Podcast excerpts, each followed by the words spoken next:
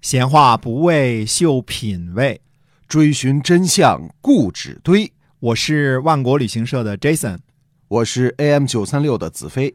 我们哥俩在新西兰跟您聊聊《史记》中的故事。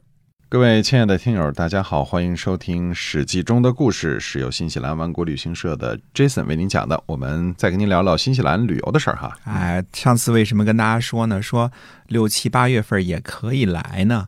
呃，机票那么贵啊，但是呃，又加上新西兰冬天比较冷，对呃为什么说可以来呢？在奥克兰呢，实际上没有太多冬天的感觉嗯，啊、因为奥克兰呢这个地界儿呢，它是冬天不结冰的，连对霜都没有。嗯啊就其实感觉在国内的话，就是一个秋天的感觉，是吧？哎，对啊，那么基本上呢，到零上五六度，那已经算是很冷了。很冷了，嗯，哎，大家就认为是很冷了 啊，就是秋冬 天了。那就是冬天了，大家都得生火啊，嗯点火炉或者是，呃，电暖气了，对对吧？但是呢，呃，您说我就那个时候有时间，嗯，那也可以来。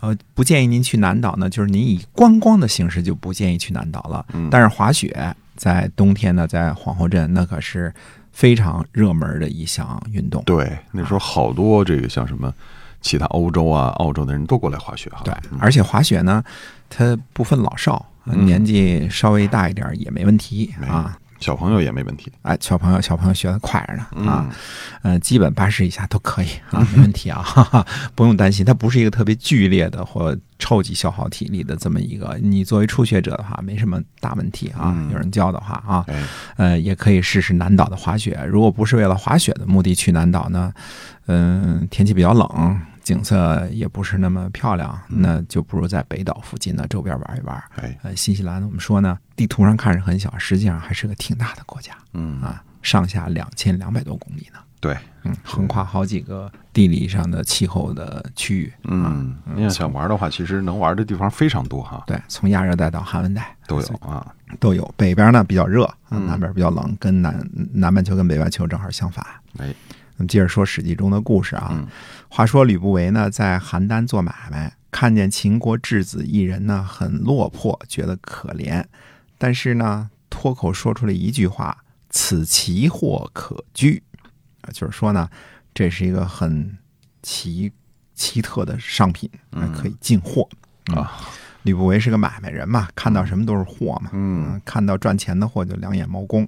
哎，所以这个吕不韦真是属于一奸商哈，就是看见什么都想着怎么能赚钱。哎，吕不韦呢是杨迪的一个大商人，往来呢低买高卖，呃身价千金啊！不要小看吕不韦啊，这个人能够经商赚很多钱，说明脑子不笨，嗯，情商也不低，能够把艺人看作奇货可居，嗯说明吕不韦呢思维敏捷，有创造力。啊一般人卖杂货的满眼都是杂货，笤帚啊、扫帚啊、簸箕啊这些是吧？嗯像我们做旅游的，整天想的就是旅游啊，哎 滔滔不绝就是旅游。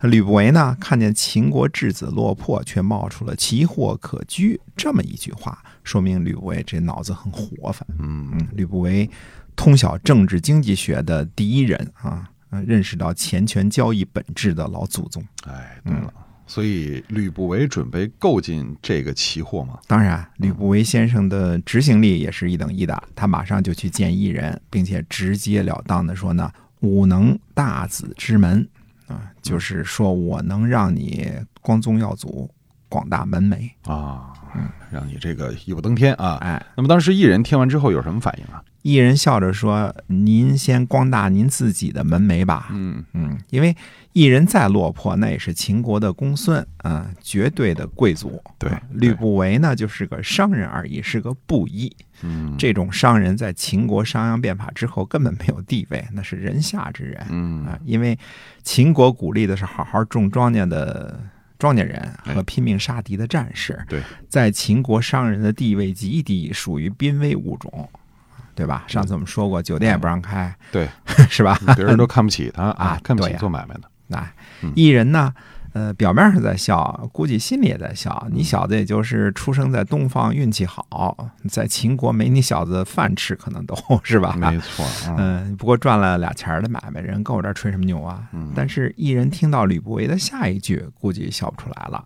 哦，吕不韦说了些什么呀？吕不韦说：“您不知道啊，我的门楣光大要依靠您的门楣光大才能实现。异人呢，似乎领略到了这个商人的眼光独到，所以就叫着吕不韦呢深谈。嗯，呃，政治经济就这样结合在一起了。好、哦那他们这次谈话，吕不韦又说什么了？吕不韦说啊，秦王已经老了，安国君被立为太子。我听说安国君宠幸华阳夫人，而华阳夫人又没生儿子，能够决定嗣子的人只能是华阳夫人。您现在兄弟二十几个，您年纪居中，又不得宠幸，长时间在诸侯这儿做人质，就算秦王薨，安国君立为秦王，您是否要面临和长子以及其他公子争立太子的局面啊？呃，一人说：“是啊，但是怎么办呢？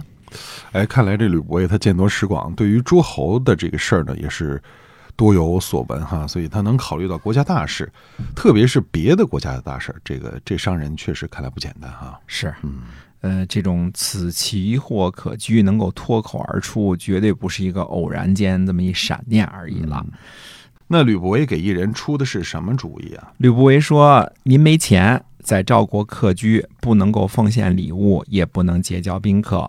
我吕不韦虽然也没多少钱，但是请拿出千金为您去西边走一圈儿，侍奉安国君和华阳夫人，让他们立您为嗣子。”哦，这就是吕不韦的计策。那么一人觉得这个计策怎么样呢？ 《史记》记载说啊，一人顿首，也就是马上就跪下磕头，嗯，并且说呢，一定按照您的计策实施，请让我分一半秦国给您，嚯，俩人是一拍即合呀。必须的。啊一人没钱没地位，等于啥都没有，嗯，最终的结局估计也就落个秦国的供养，不至于受冻挨饿而已。如果吕不韦的计策得手，那就成了权倾天下的秦王了，简直是一步登天。对，所以说，如果得到了秦国，就分一半儿给你吕不韦。嗯异人应该就是在这个时候改名叫子楚啊，因为华阳夫人是楚国人，嗯，这名儿改的都拍马屁 嗯， 啊。自处了。哎，于是吕不韦呢就拿出五百金交给子楚作为花费，让他广结宾客，嗯请客吃饭什么的得要钱呐。嗯，同时呢，自己用五百金购得些个奇物完好，自己带着去咸阳。吕不韦呢，求见华阳夫人的姐姐，把买来的好东西都进献给华阳夫人，就趁机说啊呀，子楚把夫人当作天，日夜哭泣思念太子和夫人，夫人大喜。嗯所以这个请客送礼、说好话，看来这一套什么时候都行得通哈。哎，吕不韦就让华阳夫人的姐姐呢游说夫人说：“他说我听说呀，以色相侍奉人的人，色衰而爱驰。这个驰是奔驰的驰啊，驰就是走了的意思啊。就是说呢，年老色衰的时候就没有那样受宠了。现在夫人呢侍奉太子，受宠爱而无出，不在这个时候早些在诸公子中结交贤能的人，立为嗣子。那么丈夫在的时候受尊重，丈夫百岁之后过继的儿子做秦王，终究不会失势。这就是一句话成就万世之功的好处啊！不在繁华的时候树立根本，等到色衰爱弛，就算还想说话，还能管用吗？现在子楚贤能，自己知道呢年纪居中，母亲不受宠幸，想攀附夫人。夫人如果能在这个时候提拔他为嗣子，夫人世代都会在秦国得宠的。嗯，哎，这华阳夫人听了之后什么态度啊？华阳夫人深以为然，嗯，逮着个机会呢，就跟太子说说，在赵国做人质的子楚非常贤能，来往的人呢都称赞他，妾侥幸得充后宫，不幸无子，想要过继子楚为嗣子，来托付妾的终身。安国君就答应了，还给夫人刻玉符，约定立为嗣子。安国君和夫人呢，就赏赐给子楚很多钱财。嗯，国君的赏赐就不一样了啊。哎还请吕不韦呢做傅，就是师傅的傅啊。子楚呢，因为这件事呢，在诸侯间名声大噪。哎，那么这子楚可以说是借着这个一步登天，顺便连秦始皇也沾光了。那么我们经常听说这个秦始皇实际上是吕不韦的私生子，有这么回事儿吗？哎，这事儿我们下期节目跟大家接着说。啊，这个千古的传说啊，到底是不是真的？希望大家能够关注我们的节目《史记中的故事》，是由新西兰万国旅行社的 Jason 为您讲的。我们下期节目再会。再会。